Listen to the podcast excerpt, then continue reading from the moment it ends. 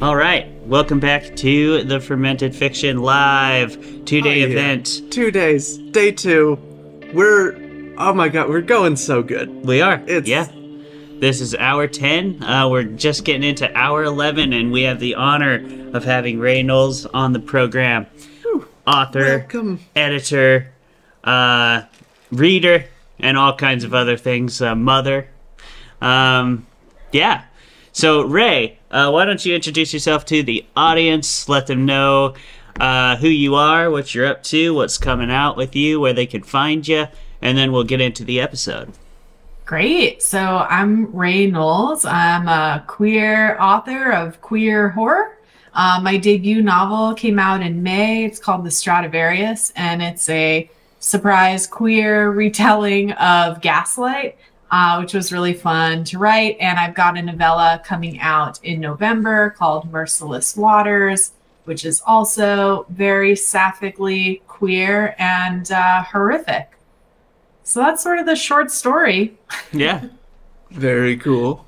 Awesome. Well, we're so excited to have you on the program. Thank you so much for coming on. Um, this is a new thing for Minted Fiction listeners. We have never had guests do this before. Rae is the official uh, maiden voyage of this, uh, if that's still a, a good term to use. I'm not really sure if it is could is say. or not. We're, we're Um, in the wild west of podcasting. At Let's the hope it goes better for us than the Titanic. Yeah, yeah, no kidding. Yeah, no just kidding. just ever so slightly better. If we can, if less than a thousand people die because of this, Right. I think that'll be okay. I think so But too. Perhaps more memorable. More memorable. Eh, oh What do you yes. say? Hey, I embrace it as uh, as I'm a couple board. of horror authors. We we just have to embrace that kind of idea. Um, well, either way, this is basically the maiden voyage for at least a new ship in our proverbial fleet. Um, our first time having an author tag in for one of our regular hosts like Jeremy or Travis. And we we could not be more jazzed. We couldn't be. No, we're very very jazzed. We've been jazzed all week. oh yeah. Um, so Rae is going to take up the mantle of arguing for or against men during the forced entrollment segment. It's the first time we've had a guest do that. So thank you for uh, being willing to take that leap with us, Rae. yeah, no, thank you. Honestly, being really passionate about a very petty, low stakes argument is like my wheelhouse. Um, I'm looking forward to this. Well, then you're clearly going to fit all the way in. Absolutely. Exactly in. You've been training for this on Twitter for years. My You whole life. My whole life. Beautiful. couldn't be more ready. All right, well, let's get into it then. Um, so I guess like a personal update from me, as is customary. Um, this recording has kind of been my life for the last like month. Um, so I'm just really happy to finally be here uh, with an awesome guest, about to do something new. Um, yeah, that's really all I got right now. I'm really excited to be here, and I just want to get started. So we're gonna do that instead of me talking about myself. Very Onward. Um, okay, and today we are talking about Men, a a movie from A24, and I'm gonna let Rae summarize it because is this all she chose it out of all the movies we were going to cover. This is the one that she wanted to bait on. So, Rae, why was that? What is this movie? What is it to you? So, Men follows a recently widowed woman as she goes out into an old house in the country on sort of a retreat to sort of collect herself after her recently deceased husband has taken his own life in front of her in quite a spiteful way. Um, and uh, chaos ensues. I don't know if I want to give away too much at this point, but essentially, men exclamation point happens. It sure does. It it, Yeah. it really does happen throughout the entire movie. Um yeah, okay. That's awesome. That's Yeah. a great summary and it's going to explore a lot of the themes around around that sort of topic, that isolation, that relationship trauma, um, and that kind of like coming into your own in a in a new sexual identity, I think is pretty prevalent in there as well. Um, so yeah, let's get into it, Rae. Let's roll those d20s. Uh, for those of you who don't know how forced entrollment works, that is our debate segment of the show. And we roll two d20s. High roll will defend men today, whether they like it or not. And low roll will attack it, even if it's their favorite fing movie. Too bad. Yeah. Yeah, you're gonna have to be a troll. And that's why it's called Force entrollment. Let's roll the dice. Ah, good God. Not that one. Okay, yeah, choose choose your weapon. That one was unstable. That was a great Ooh. Well. All right. All right. What Who shows their cards first? I rolled a 19. he did. Ah, I got a 16. Ah. Alright. Because Men is the worst movie ever made, and I'm prepared to tell you why. That This is, is surely why you chose it. uh, of course. Yeah. Yeah. Yeah, because you despise it. That's why I bring things up. Absolutely. usually. Absolutely. Or I bring them up specifically because you hate them. Yeah. Yeah. Yeah. You right. are a troll without a roll of roll. I love the things that I talked about. I don't know what you're talking about. But anyway, let's do this. Let's get into it. We have very few rules, so feel free to follow them if you'd like. Uh, but yeah, we're going to have some entrollment. We're going to get down and dirty. We're going to get mean. We're going to get mean spirited, hurtful, or not. I don't know. Uh, but we're going to do that in three, two, one, and go. All right, so the high roll always starts. I will just open up by saying A24 continues to be awesome. Uh, I always feel good when I see them come up on the title screen. I know I said this about a film yesterday. We just watched the film Talk to Me, um, which was also amazing. When you see A24, you know it's going to be weird.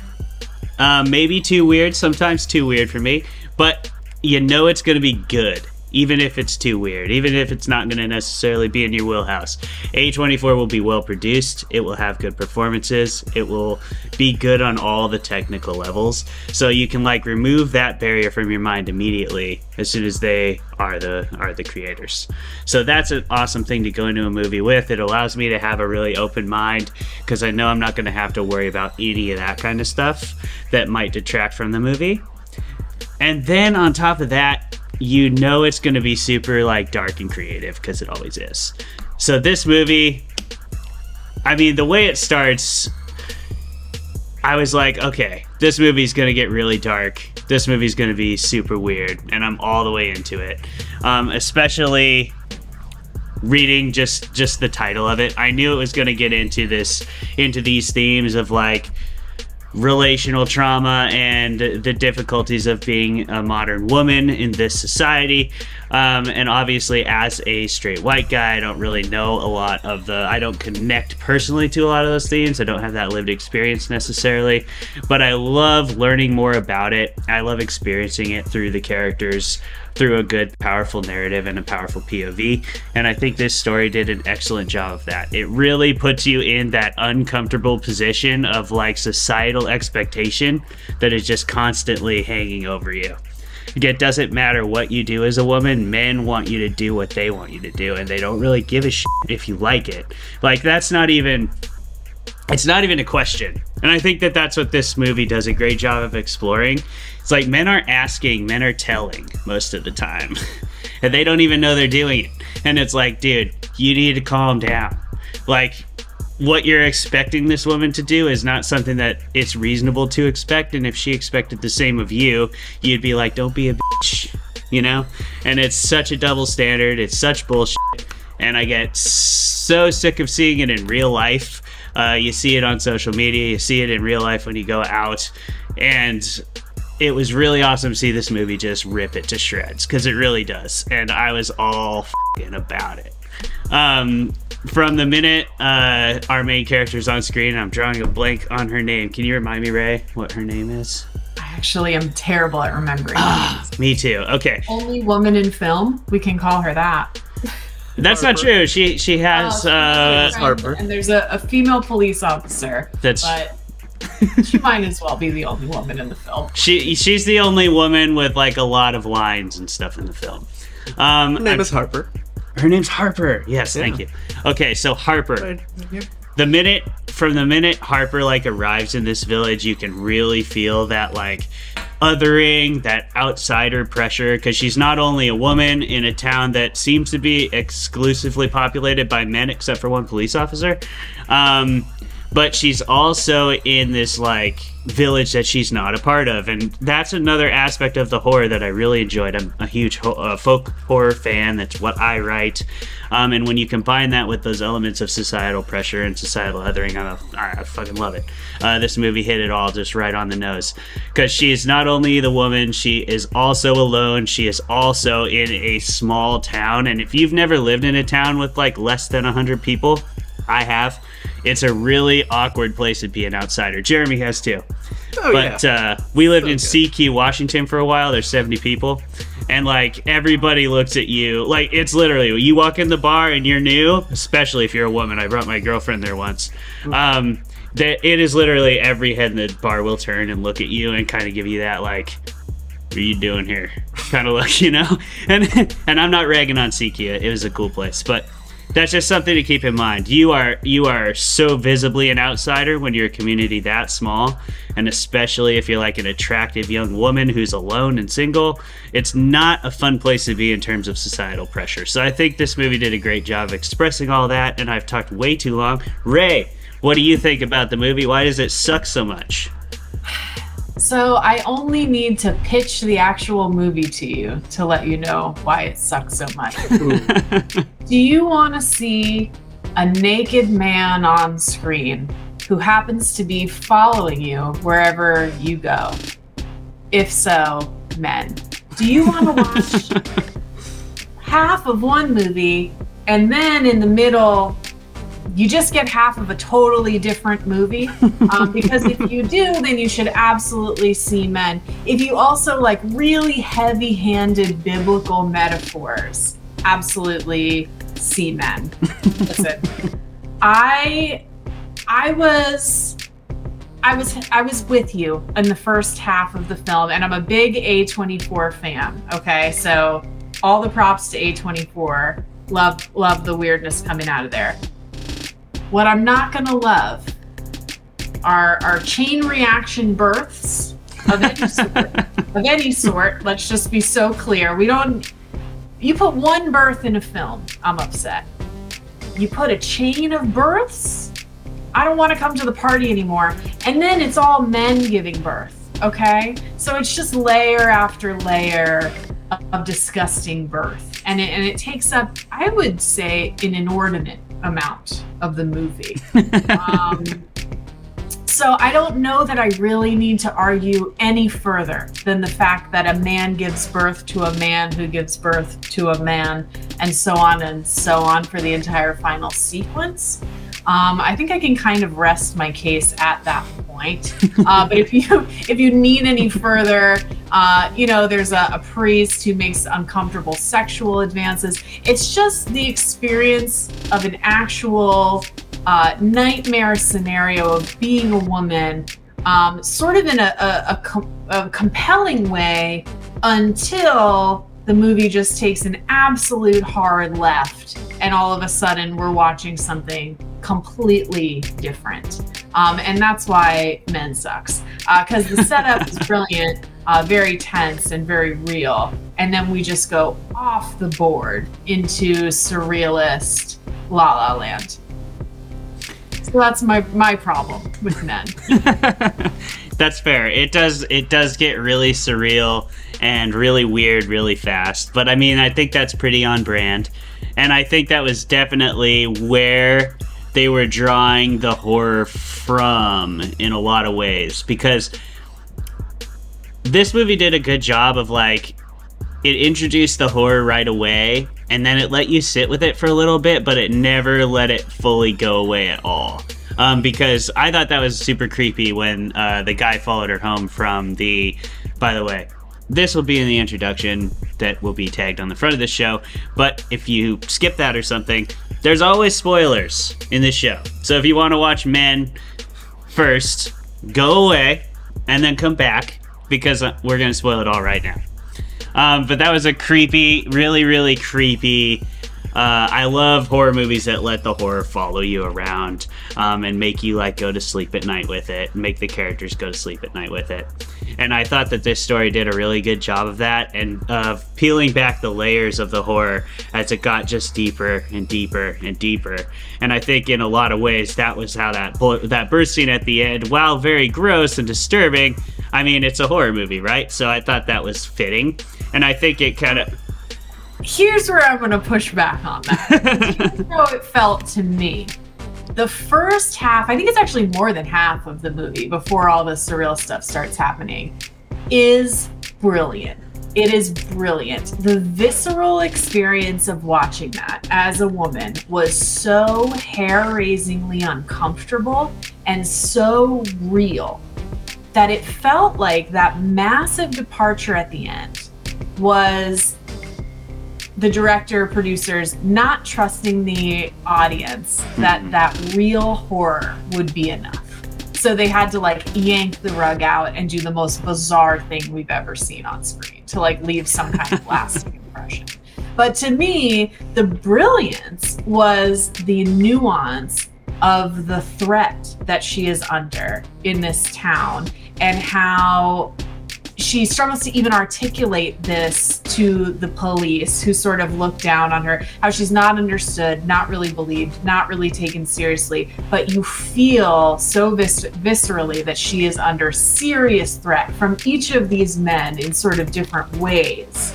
um to me that Shut up! Beer of the Pretty week! All right, no more arguments. We are friends Oh, yeah. again. Let's, And- let's be friends. Let's be friendly together. Great, great job, Rae. That was awesome. Wonderful. Everybody, give it up for Rae. Stunning debate. If you're in the public library, I want you to be getting kicked out of the public. Yeah. library, right. Like, give Flip it a up. table or two, Yeah. but put away your books first. Absolutely. Well, Let's- yeah. let's don't be a, civil. Don't be a barbarian. Come on. Um, all right. Thank you very much, uh, Rae. That was awesome. And was uh, Truly we're gonna do our beer of the week at 10, fucking- 14 in the morning. Yeah, ten fourteen. Let's go. This is the part we didn't think all the way through when we did this show. Like I mentioned it every single time that that we talked about the stream that we will be drinking the entire day. And if Travis does his normal thing of slamming one at the end of every episode, he mm. will not be able to walk by the end of the day. yeah that's a challenge It's a challenge. you know, we do it. It's part of the art. Yeah. It is part of the art. That's that is how it. A oh yeah, that's that's all art. Art. Ah, my goodness. Truly wonderful. Ah, very spirited debate. I, I think I think the debates were running out of. Wait, what do we have here? Yeah, Muckraker. Dusk of Man Imperial Stout. Ooh, and it's got such a pretty can. Oh my goodness. Ah, delightful, everyone. Take a just take a good look. Drink it in. Have a gander. Oh wait, we'll do that. You'll do the other thing. All right, Rae. I'm really eager to hear. Uh, oh, Yeah, first we have to do Jeremy. Yeah, you're getting ahead Facts. of yourself. Oh my god, this is I'm- like molasses. I'm eager to hear. I'm eager to hear what your actual thoughts were on men. Um, you said what I wanted to say about the birth scene. Um, I thought that was definitely a bit much. Uh, but I did love her reaction of it afterwards. That was fing awesome. Uh, that's what I was gonna say next. I love how when she's finally just like, "What do you want?" Yeah. and he answers her, and then she's just like, "Jesus Christ," you know, like this is pathetic. Yeah But we, Yeah, I mean, listen, what I said isn't that far off from how I feel. I I thought the opening and all the way through near to the end was brilliant. Um the birth sequence and the green man, I think he's called. Um it doesn't work for me. it doesn't work for me. It seems like it came out of a totally different movie uh, and was frankly unwelcome in the movie that I was watching. Um, I, I just think they were creating this like beautiful painting and then they picked up a brick and threw it at it, you know, with some paint on it. 'cause they were like, I don't think I'm gonna get it, you know? I do love a good brick, but before we get too deep into it, segments. Segments, We're go doing ahead. some segments. Yeah, what are the fermented facts? Oh yeah. So filling in this week for Colin Pointon is is your boy. I'm I'm pulling double, perhaps even triple duty You with are. this stretch of episodes, and we could not be more glad. So some uh, fun facts. This uh, uh oh wait, where did I even? I'm not a professional. I'm gonna put that out there right now. But what I can do is read trivia off of IMDb, like like a like a beautiful beautiful haiku of absolute nonsense. Uh.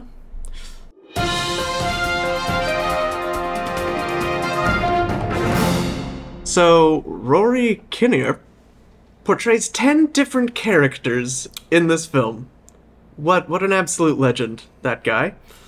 And let's see, this was directed by I'm all over the place. Directed by one Alex Garland, Yeah. who Did uh, you? Yes. Who you may known for he wrote Ex Machina, Annihilation. He wrote this as well. And Never Let Me Go. Some of those I have in fact heard of. Yeah. Yeah. And isn't that great? Um So let me see. It says that it made uh what 11.2 million dollars at the box office, which uh that's that's very that's not a ton. It's not a ton. Like I I would be shocked to hear that this was a success of any kind, actually. um I don't. I don't think it was in the box office. No. Um, and A24 has a surprising amount of box office flops for Yeah. how many good movies they make. I mean they they are essentially the the passion project sort of house for very rich people.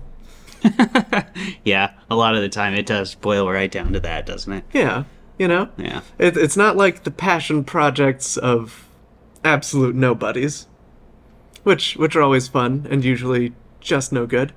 Yeah. It can be both, and that's okay. They have a lot of uh, directorial debuts that they that they put out though. I think that's what I like the most about them. Like we wouldn't know about Robert Eggers if it weren't for A24. Um, Yeah. uh, I actually thought this movie was, you know, pretty good for a directorial debut from Garland. Uh, I agree, though it gets it gets cringingly esoteric there at the end, and Yeah. yeah, the I, it, it tracks that it's written by a man. To to be honest, um, I I think like I almost get the impression like he had a woman helping him out, and then he was like, okay, okay, that's enough. At the end, like don't what's the most horrific thing in the world? birth. Beat him to death with birth. You know. Um, birth for days. Yeah, that doesn't surprise me. Yeah. No, I was. Like, yeah, I'm excited to dive into that aspect. I was wondering how much it would it would watch that way as a woman because I did look it up. I was like, "Is there a woman writer?" No, there is not. Okay, uh, we're gonna find out how that goes, um, because it's a move. I I was hoping it wasn't gonna end up being a movie where it was like, because this is what I see a lot on in social media.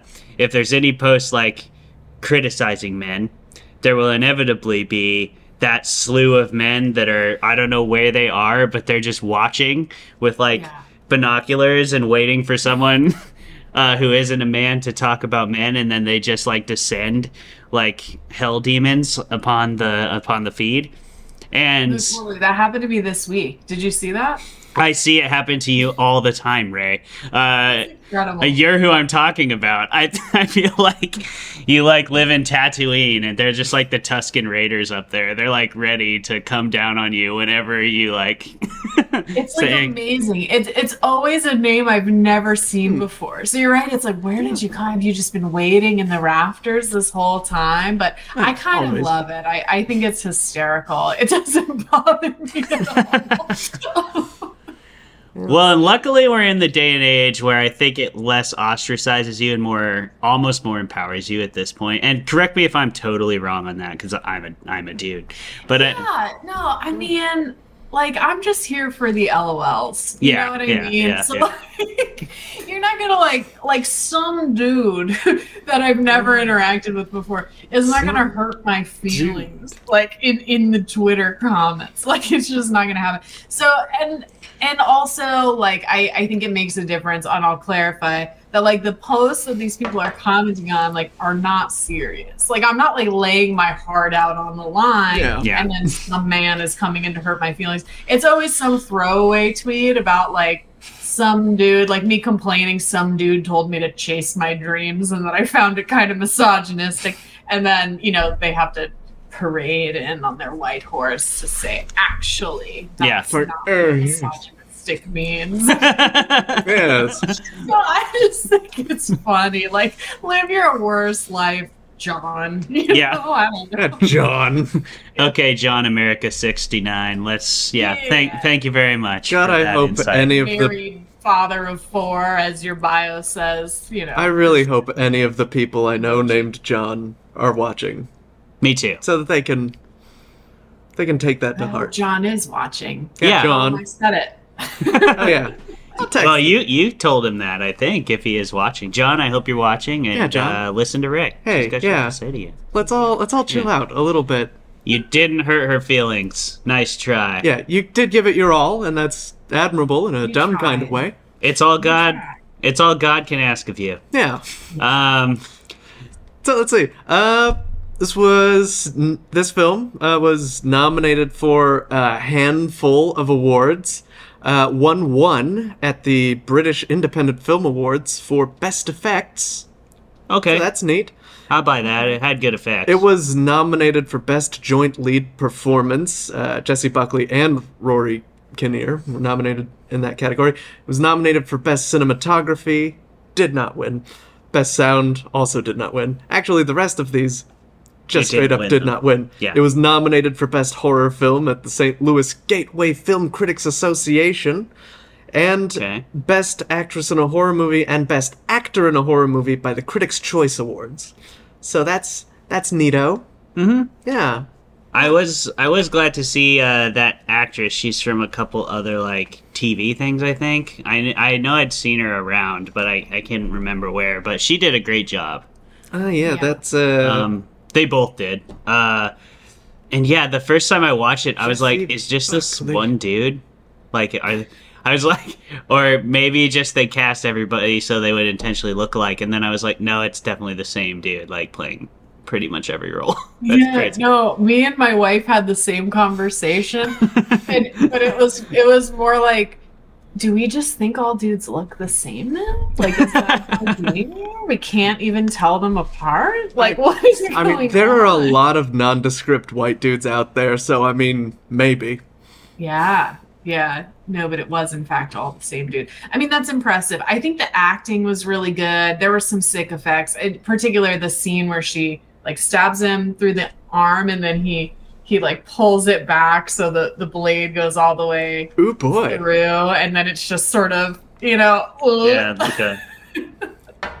yeah, amazing. Love that. I love that, and I love how they rolled with it for the rest of the show or the rest Yeah. of the movie. They kept it, uh, and that was super creepy.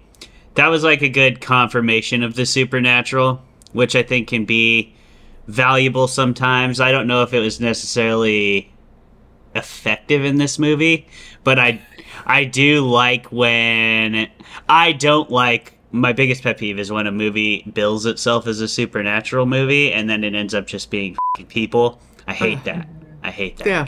I like the question to be there, but if you tell me it's supernatural, it better be goddamn supernatural at the end. It better I'm gonna be pissed defy explanation in several key ways. Exactly. Yeah. Yeah. Yeah, there's a lot to like about this movie. Uh, I do have a lot of ambivalent feelings about it, though. And I think a key problem is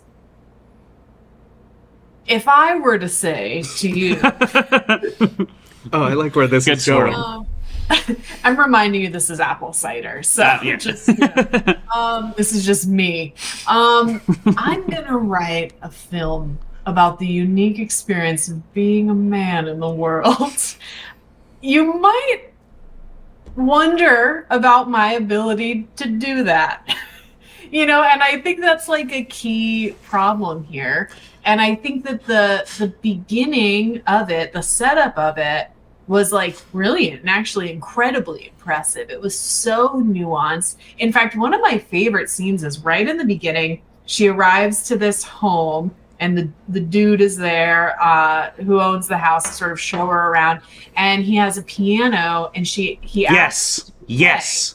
and she says no So awesome. and i didn't even have to see her play later to know she plays and doesn't want to engage him in a conversation yeah. because and, and that like that kind of thing is brilliant to Mhm. me because it's so subtle and nuanced of truly what it is like at times to be a woman and just not want you know this is a duty kind of creeps me out. I just want to keep it moving. We're not getting into that. Then i'll have to play something absolutely not you know what i mean? So like moves like that were brilliant. I wish that the ending was aligned with that subtlety because the end could not be less subtle. I can't think of a less subtle ending in all of cinema. It's really hard to out outdo what you have described that I have yet to see. No, Rae did a good job describing Yeah. it. Definitely an inordinate, inordinate ana- amount of screen time. Uh, I think it's a five, six minute sequence of one man giving birth to another man, to another man, to another man, to another man, until eventually it's their ex husband. Okay. Yeah, it's uh, pretty. It's It's not subtle. it is interesting that more people that more people said that's okay to keep in this movie than than people who didn't. Uh, and yeah, I like to imagine like the writer's room where they're like, What do you think? Three births. And there's one guy and he's like, Four, Yeah. four, four, five. Write it down. You know, yeah. no Just one, going- no one reeled it in. They're like, Eight births, you know? just grabbing grabbing people by the lapels. More. yeah. Yeah, you want that. It reminds me of I was just watching some old South Park the other day.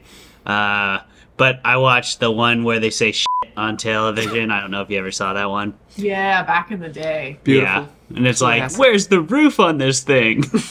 Because they, they start with one time and then they're like, oh, we'll say it a million times, not a million shits. And it's literally like, yeah, that's what they did with this birth scene, 100% the writer's room. Like, you know it's better than three, though. Four. What if we Yeah. like, Let's. get up a notch? Solid. How many were there? Maybe it is in line with the biblical reference. I Was don't there know, seven? I do know we didn't need it. Yeah. I think three would have been plenty. Could have been. Uh, Honestly, none. like, one or none. Sure, you know? gonna do it. One might have been like, oh, you know, but Mhm. Yeah. you- then you just repeat it, the same thing. I think it loses effect. I don't think we're gaining effect. You know. Yeah. No, I Yeah. agree. It definitely went way past the point of diminishing returns. Um, I would have like if the Green Man gave birth to like her ex-husband, I could have maybe seen the symbolism there. Um, Okay. because I think there was like some power to. I do think that last interaction was nice with the ex-husband. That to me, and maybe this is like uh, coming from a male perspective, but I feel like that to me is what I imagine women must feel like all the time. When we finally get to like the end of an argument and they just go like, "All right, what do we? Where do we go from here?" Um, this is how I, I think my wife feels often when we get in a big argument and she goes, "Where do I go from here?" and I I give what I think is a good answer and it's not the answer. Yeah. Um, Never the answer. You're wrong. Yeah. well, it's not even. I'm getting. You know, I've learned a lot from being in a marriage, and uh, I'm getting more to the point where I'm I'm getting better at listening and stuff. But that isn't really a thing that like men are taught. Yeah. You know, we just we sort of aren't taught that. We're sort of taught to to say and to talk, and you know, I unfortunately Yeah. grew, grew up with that like expectation in my head. I'm glad we're getting past that in society as a whole. I think, but we have a long way to go. Yes.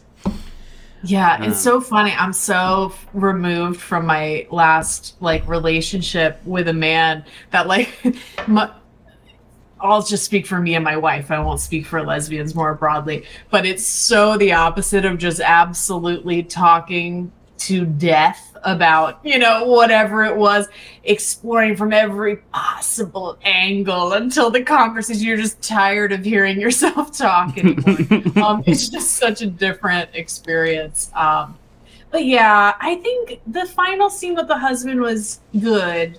But I don't know. To me, nothing compares to just that first half and Yeah. that like, you know, being followed by the guy through the tunnel. Just seeing a guy through a tunnel. Like I didn't even need her to be chased. Like that's terrifying. You're in a strange place in the woods, and some guy is like maybe watching you. Like horrific. Yeah. The the priest. I think he's a priest, right? The religious character. He was a priest. He's a lot of things, but yeah, he was definitely. Oh, the the one specific guy was definitely a The one priest. in Yeah, the yeah. collar? I don't know. I'm not good at religions, but I think he was a priest.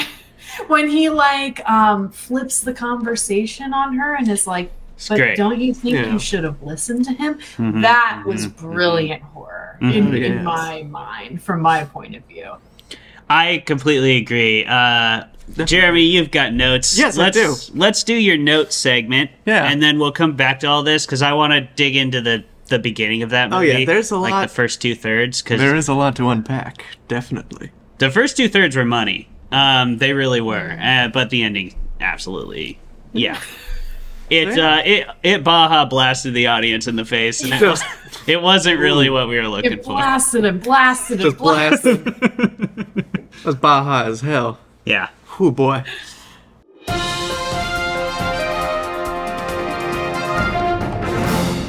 All right, so notes. Hey, Notes. it's a fun time. we This is do have we do. notes. A a lot of notes. This was an eventful debate, Hmm. to be sure. Sounds like an eventful film. Let's uh, let's get into it. So, uh, my first note I have written here: uh, weird and indeed too weird is usually good for horror.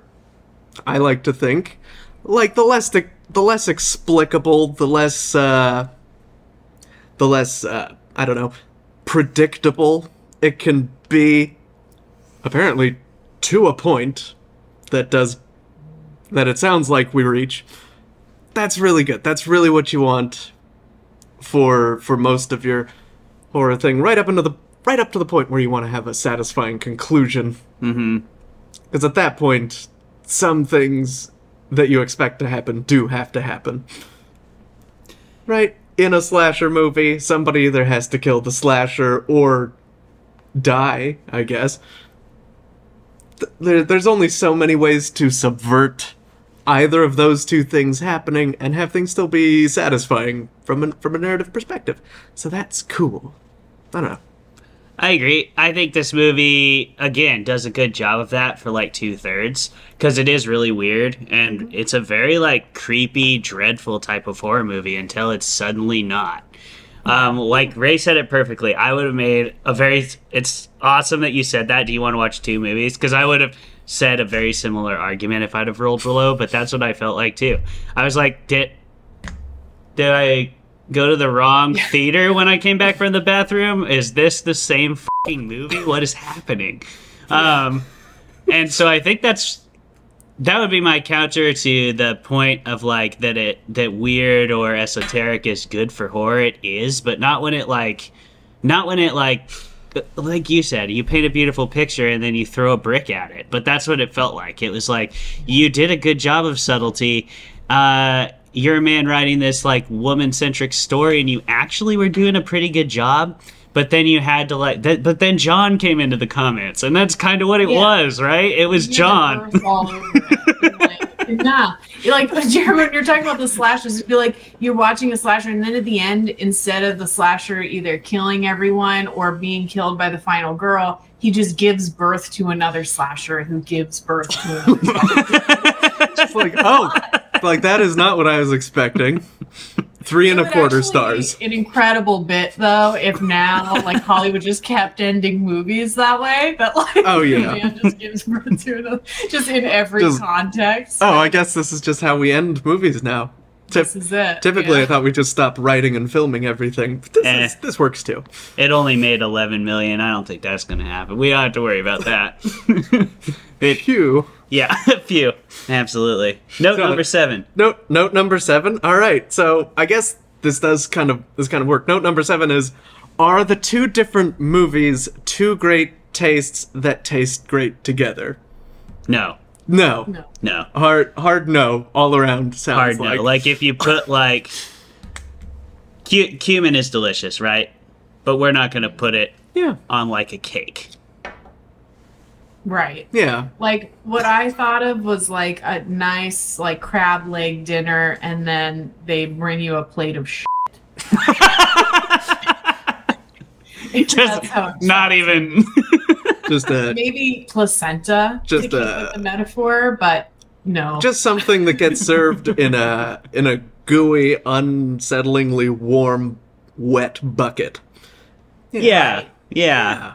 Like they show you a picture of the crab dinner, but what you get to eat is the excrement of someone who ate a crab dinner. exactly. Mm, Yeah. Yeah. oh yeah. That's Yeah. Yeah. Okay. Well, that that's pretty hardcore, I'm- Rae. You weren't even fucking around. You're like, there's nothing delicious about movie two. Movie two is actual shit. I I hated it.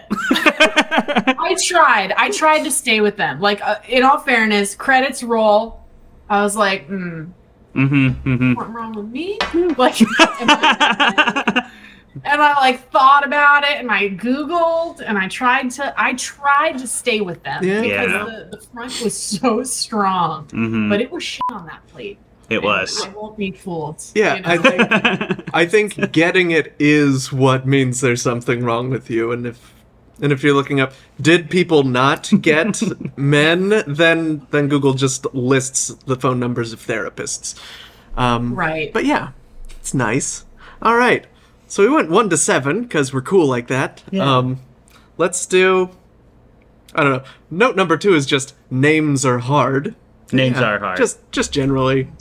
I Yeah. mm, uh, that's that's it. That's all the that's all the gas in that tank. But uh, yeah. Uh, next thing I have written here is I am all about the biblical metaphors, and I know, and, it, and that's not just because I'm filling in for Travis. Uh, yeah, I I love that to a point again. mm-hmm. Mm-hmm. You know, uh, yeah. If it's I don't know what was what was the level? What was the level? Was it like Well, uh, sack of potatoes landing on your head, or was it more like, ooh, this is this could be something maybe if you're paying attention?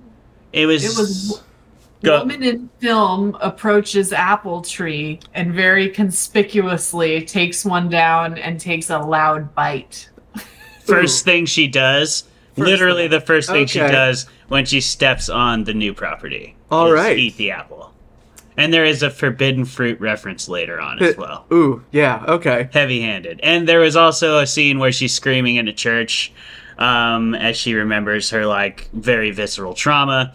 And the altar in this church, and I'm not well versed enough on the religion of the area or in Christianity in general to know what this altar was of, but it seemed to be a sort of like druidic fertility sort of altar. Is that what it seemed like to you, Roy? That's what it seemed like to me. Yeah, there was a. Can I say what's on the altar? Yeah, totally. Yeah. We've, we've spoiled you go, so big much. See on the altar. Oh, yeah. Love to see it.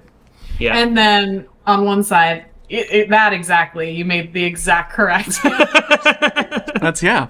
yep. to perhaps foreshadow the later on. Yeah. Um, Yeah. and then yeah, like some sort of maybe pagan god on the other side. Oh yeah. Love that. Uh, Which becomes physically manifested by uh, the character later on. Like he he comes into the story, the the god on the one side, and then Harper is clearly the woman on the other side. Or is she supposed to be? I'm not sure what was going on, honestly. Why that altar was in a church in the first place? yeah, seems like a seems like a weird Counter. place for that. Yeah. Who could say? But I, I have to assume that the people in this town know about this creature and are cool with it on some level because they all sort of seem to be it as well. It was weird. Not sure. Yeah. And yeah. Unclear. and if if they are it and they're not accepting, hey, look, love yourself. It's okay. Yeah. Don't put that on screen more, but the love. We're we're all just trying to live in this crazy world, you know? It's true. Yeah. What's your next note? Yeah, my next note, uh hard cut to uh one birth maximum is a good maximum. Agreed. Like and that's a that's in extreme cases. People are born, and I get that. I'm I'm rightly ashamed to have done so myself. To have been born. Yes, to have been born. So I didn't I haven't given birth to anyone. I want that to be on the record. Not yet. Wait till the end of this movie. Ah, Yeah. man. Yeah, we're gonna roll for that one next. It's really a user's manual Yeah, at the end. so that's good. Ugh. But yeah, uh, but that's that's all I've got to say about that. Um, next up, uh, priests in horror without ghosts or demons will only be creepy. That's what they're there for. they're not going to do anything else. They're not going to be useful. They're just going to creep you out. It's true. This this priest was actually I actually quite liked him again early on, um, because that conversation was very powerful. It was where I think it was Garland's best expression of that idea I was talking about, which is like the social the societal double standard of like as soon as as soon as she, Harper tells her problems to this priest and like where her emotional uh, struggles and her trauma are coming from, the priest turns it on her, and I think that's where the double standards are particularly vicious to to women in the out there in the world. So yeah, that that it was a great conversation, and the priest served a really good function for that because he was like a moral and kind of like societal.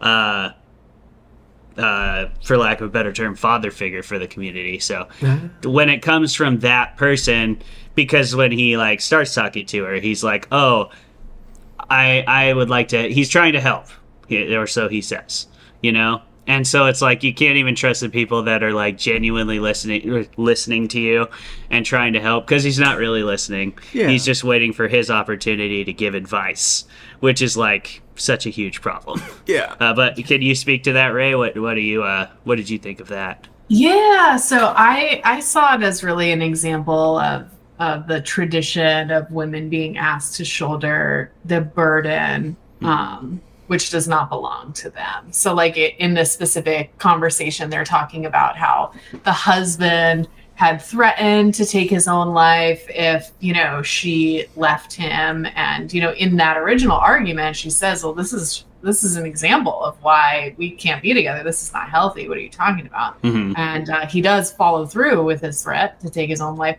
So then they're having the conversation with the priest, and she's explained that, and he's like listening carefully, and then it's like, "Well, do you think if you had just given him another chance, you know, like reinforcing when it's so glaringly obvious that we're all Hmm. responsible for our own well-being and whether or not we throw ourselves out a window, right? Like, Yeah.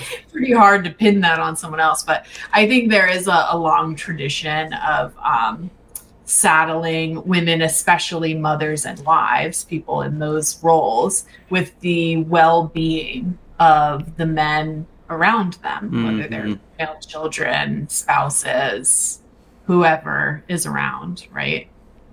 Mm-hmm. So to me, the the best parts of Men are about Men the movie, right? Men capital M Yeah. um, are are really that tension between uh, I think that sort of patriarchal tradition of women being very much in a supporting role to the men in their lives versus I think the emerging more feminist equal trend of like maybe everyone should just be responsible for themselves and maybe it's not the nearest lady's fault when something bad happens you know Yeah. My experience, it's usually the dude that did something stupid. He's it's his fault. Yeah. If you're the person who committed the act, then it is your fault, not the people Yeah. around Yeah. you for like not stopping you from doing it. Um, yeah but it's like you say, uh, women are expected to be a supporting role until there's somebody to blame, and then it the fingers get pointed pretty quick. Um, and this was a good example of how that happened. And it's kind of a nice one-two punch in that scene because just before that we have the whole hide and seek hide and seek thing. Uh, what did you think about that before I spout off about it? But Oh, I thought it was really creepy. Um, to me, it's an example of that mother role Mm. um, and sort of the the negative that can happen there. Because and it's been a, a minute since I've seen it, but essentially the child uh, asks her to play hide and seek, and she's a little uncomfortable and doesn't know who this child is, and says like something like I, I can't right now, or I don't have time right now. I think does he call her a yeah, and he's not necessarily a child. Like he's definitely yeah, he's old and uh, and, and uh, he's a man, a, a young man.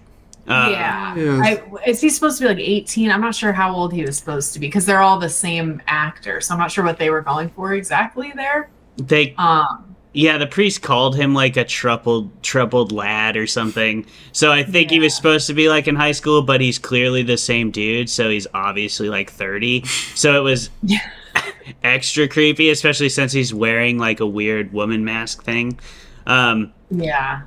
that's interesting. You saw it as like a, a child to a mother dynamic. Um, I, I didn't see it that way, but maybe that's because I'm not a parent. I saw it as like uh, more of like this because the priest came with like the patriarchal hierarchy kind of uh, angle, and I felt like that was an angle on like men's expectations of women just like in public. Um, like you see, you ask a, a woman for her number and she says no. Um, and it's supposed to be like okay to just be like oh you bitch or whatever. Um which is how he reacts to her. He says you stupid bitch and then walks away. But it's like she just didn't want to do what you wanted her to do. That doesn't give you the right to like verbally abuse her in public. You know? Yeah, well, Yeah. Fucked and, up. and I think we're sort of talking around something, which I think was another really interesting point that they're making, which is that this man, um, this very patriarchal, controlling man, they're all the same man, Mhm, right? So mhm. not only are they all played by the same man, but they are all the same man, even though they're in different roles what they want is to control her and bend her to whatever their needs are at the time, depending on who they are and, and what they want. So their approach to that looks a little different. Like the the the lad has to play and the priest says, you know, I want to hear your concerns. But ultimately they're all the same man. They just want her to do what they want her to do, whether it's motivated by sex or whatever is motivating that largely sex in this case. I, I think that they were mostly motivated in that direction. Sure. yeah yeah. I think that is often a primary motivation for sure. Um i even felt that way about and again i may i'm i'm reading into all these things from the opposite perspective so just correct me if i sound really stupid. Um but when she is doing the i loved the tunnel scene because i felt like that is what i imagine it might be like as a woman to like just be out enjoying yourself you know and then to like be witnessed enjoying yourself.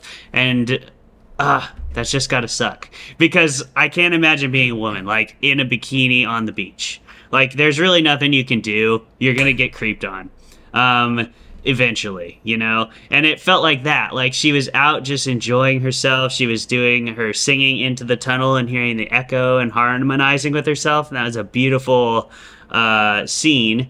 And i love how it even turned into like the soundtrack for the movie. It made it really creepy and ethereal. It was really cool. And then the man stands up and it turns into instant terror instant uncomfortable. And like i imagine is is that kind of how it feels sometimes? I imagine that's kind of how it feels sometimes. It it was super unsettling to me and i was like i'm really lucky i don't have to deal with that on a day-to-day basis but i think a lot of people a lot of people unfortunately do. Yeah you know and and not not to be like overly dramatic about it but what i thought about when i watched that scene is my wife and i went to death valley national park and it's like an international dark place and i really wanted to go out at night and see the stars And my wife was very hesitant to do that because, on top of Mm. both of us being women, we're a lesbian couple. People don't always love that. Maybe they love it too much in a way that's scary. So, you know, those layers. And I remember we did go out, but she was so uncomfortable that I think we were there five minutes before we left. And it's that exact feeling of not being able to just exist sometimes in some contexts because the threat is too great, right? Like in, mm-hmm. in that case, it, it was similar in that we're out in nature there's no one to call for help really quickly if someone you know comes up. And yeah it really sucks. It really sucks to have to think about that kind of stuff. And just that violence against women at the hands of men specifically is so prevalent that the first thing everyone the audience her thinks when they see a man at the end of that tunnel is you better get out. You know what i mean Yeah. And it says a lot about society that all that guy has to do is exist in the same space for everyone to be unsettled. I mean, it doesn't help that he's naked. Um, but Sure. even then, you can't necessarily tell that he's naked. He's silhouetted. But Yeah. he doesn't have any definitive clothing, so you can kind of tell. But still, it's just that he's there. And that is enough. It's like woman and man alone. We don't know who this man is. That's not good. Get out of there. And that's up. It says a lot about. It says a lot about where we are. Um, yeah, it sucks and Yeah. and i think there's a lot like socially that um men can do and do do to let women know that they're not posing a threat in in public spaces through like body language and through sort of like announcing in a little way if they're approaching and maybe a woman doesn't notice. Like there's a lot of subtle things we can do. But i think certainly as a woman i will recognize when a man is not doing those little things even when i can't quite put their my finger on what those would be. For example if a man is advancing to me rapidly that's very scary and i'm sure you as a man know innately don't do that right don't like up to a woman in a public space because that's scary uh, they- yeah, totally. I would I never do that. yeah Yeah, no, no, don't do Yeah. that. if No. you if Yeah, you don't know that, don't sprint towards women. It's not generally. Yeah, I don't- but It's the bridge Ooh. thing is the perfect example because he Oh, is, God. You know, he's in shadow, which is scary. He's not announcing himself. He's approaching. They're in an isolated area. All of those compound to make like a really scary situation. Mm hmm It was super creepy. Um, do you have any more notes, Jeremy? Before I ask my Uh, next question. Let's see. My my last note was just about the uh, sort of written by men sort of sort of mindset, which which I believe you you brought up in, in your argument, where it, it does kind of it does kind of seem like uh, like women were certainly consulted to a point. That point being the point where the the male author was like.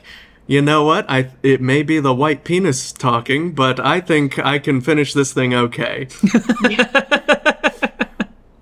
and uh and yeah Yep. but no that's that's all that's all i've got Yeah. I was gonna ask Rae, what do you think about the effect of male nudity on screen? I think it has such a different usage and a different effect than a woman on screen, uh, and it's also rare, right? It's way more rare, and I think a big part of that is just like nobody wants to see it uh, to a certain level. Um, like I don't know what it is about. I mean, penises just aren't really attractive. Uh, at least I think that might be the general consensus. weird looking and pretty upsetting yes Yeah, especially when they're just limp. They're just flopping around. Like, yeah, helicopter i don't know I don't know. But it has such a different effect, right? It's it's almost like not scary. It's almost like disarming because the nude male can look so like almost like funny or just weird, right? But especially this particular man wasn't like an attractive man necessarily by like societal standard. He's like got got the dad bod pretty hard, not not like the young dad bod, uh, but like the forty five year old dad bod, and uh, so like there's some aspect of that to me that is like almost inherently unthreatening. But in the same uh, the way they used it made it very threatening. So I'm I'm just because it implies a clear intention, uh, which is not a good one, obviously for for Harper. So uh, what do you think about that, Rae? How did it affect you to see like the the male nudity used so blatantly on screen? I think it's pretty rare and interesting. Yeah. So male nudity in general on screen. And first of all, I'm probably like the worst person to ask because not only am I a woman, but I'm a lesbian woman. So male nudity is not necessarily even at its height something that's going to appeal to this viewer. Um, but I think it can be used differently in general. Like I think a naked man can be um, like added vulnerability to that man because you know they're like not protected. There's they got stuff on the outside that's vulnerable to potential attack, right? So I think depending on the context, it can make a character seem less threatening.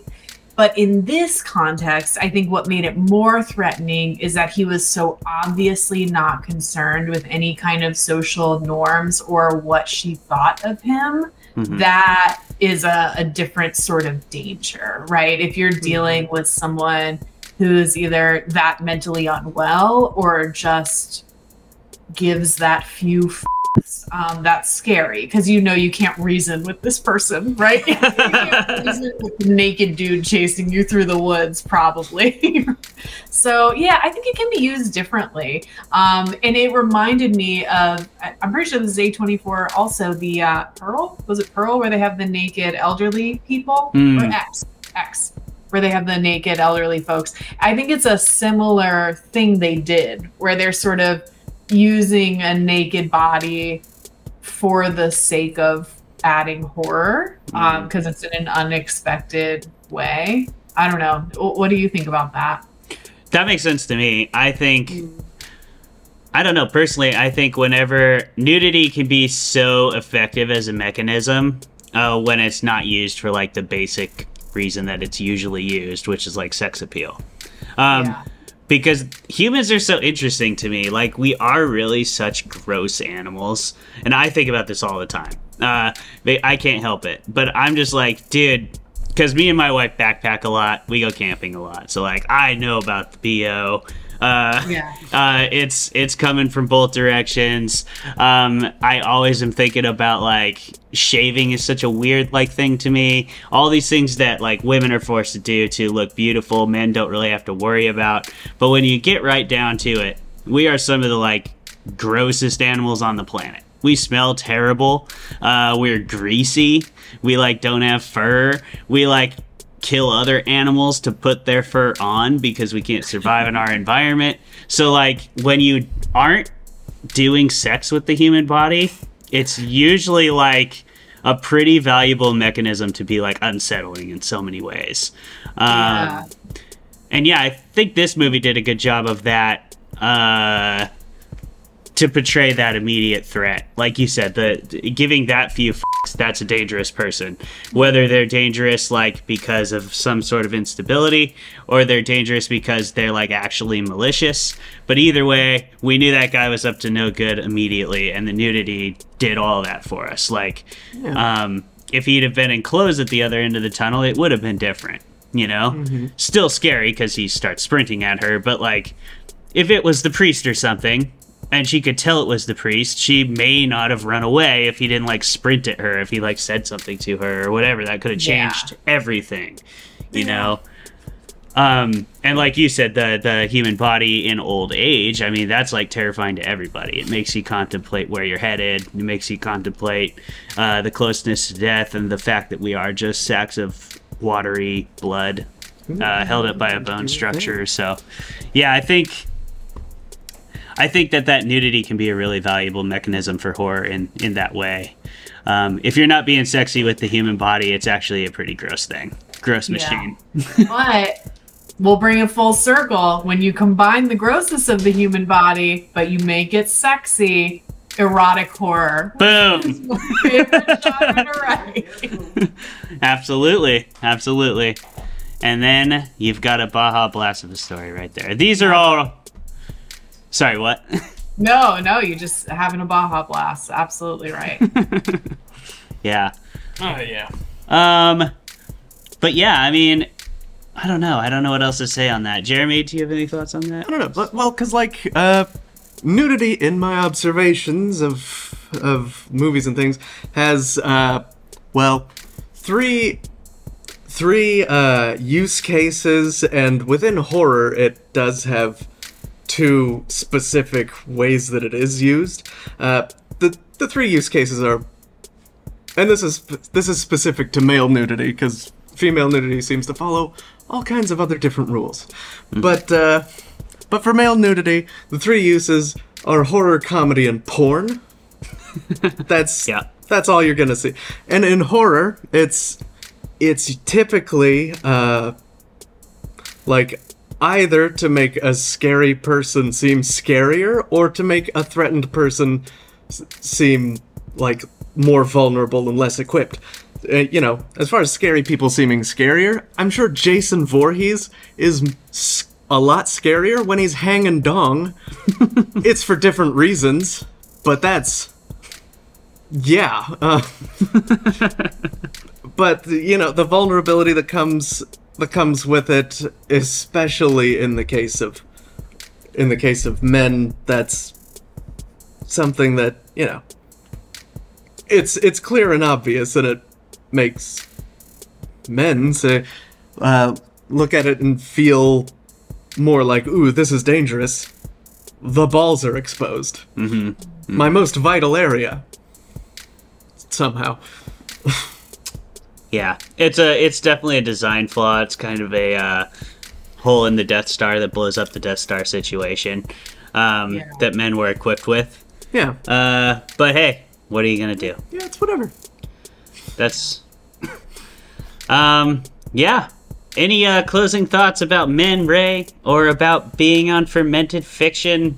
Uh, thank you so much Yes, for gracing so us much. with your presence. You are Fabulous. so fun. I, I think if anyone's not seen the movie, it's worth a watch. It's it's pretty memorable, if nothing else. And, um, yeah, no, but this has been super fun. I drank almost an entire bottle of sparkling cider, My which will not get me drunk, but it did give me a sugar rush. That is pretty Um, good. But I had a really good time, and thank you so much for the invite. Oh yeah, thank you so much for coming on. You're an invaluable uh, voice, especially to an argument like this. Oh yeah. Um, so yeah, I just I I can't express my gratitude enough, and I hope we can have you on again someday. Yeah, I love that. It has been an absolute pleasure having you. Yeah. I can't wait for Scissor Sisters and Merciless Waters. Uh, those are all coming our way, and it's going to be awesome. Brigids Gate is going to have a fantastic year uh, with Rae kind of spearheading that right in January, February, and November. So, everybody be on the lookout. Follow Rae in all the places, especially on her Twitter, um, which I guess is now called X, which is what the f- Yeah, it's it's just X. That It- was. a It's. Twitter. It's Twitter. Follow Rae on Twitter, um, which is having an identity crisis, and we all hope it will come through it okay. Um, Rae is really, really active and funny on Twitter. I've actually been uh, like a friend of yours for a couple years, so I can vouch for that. But I definitely would recommend following Rae's Twitter. Um, you will get a lot of valuable insight on the world, uh, if nothing else, through hilarious posts. Uh, so yeah, definitely check it out. Read her shit. Um, she has those short stories. Uh, we will put, we will hunt them down and put some links in the comments when we, or not the comments, the description of the episode when we put this all together in editing. Um, so yeah, I mean, without, uh, I got nothing else to say there. Thank you so much, Rae. Yeah, thank you again. Have a great rest of your day. Good luck with your many hours left today. Yeah, we'll see how it goes. Oh, yeah, it's gonna be a blasty. yeah. All right. All right, we're gonna sign off. Thank you, Rae. Have a wonderful day. Bye. Bye.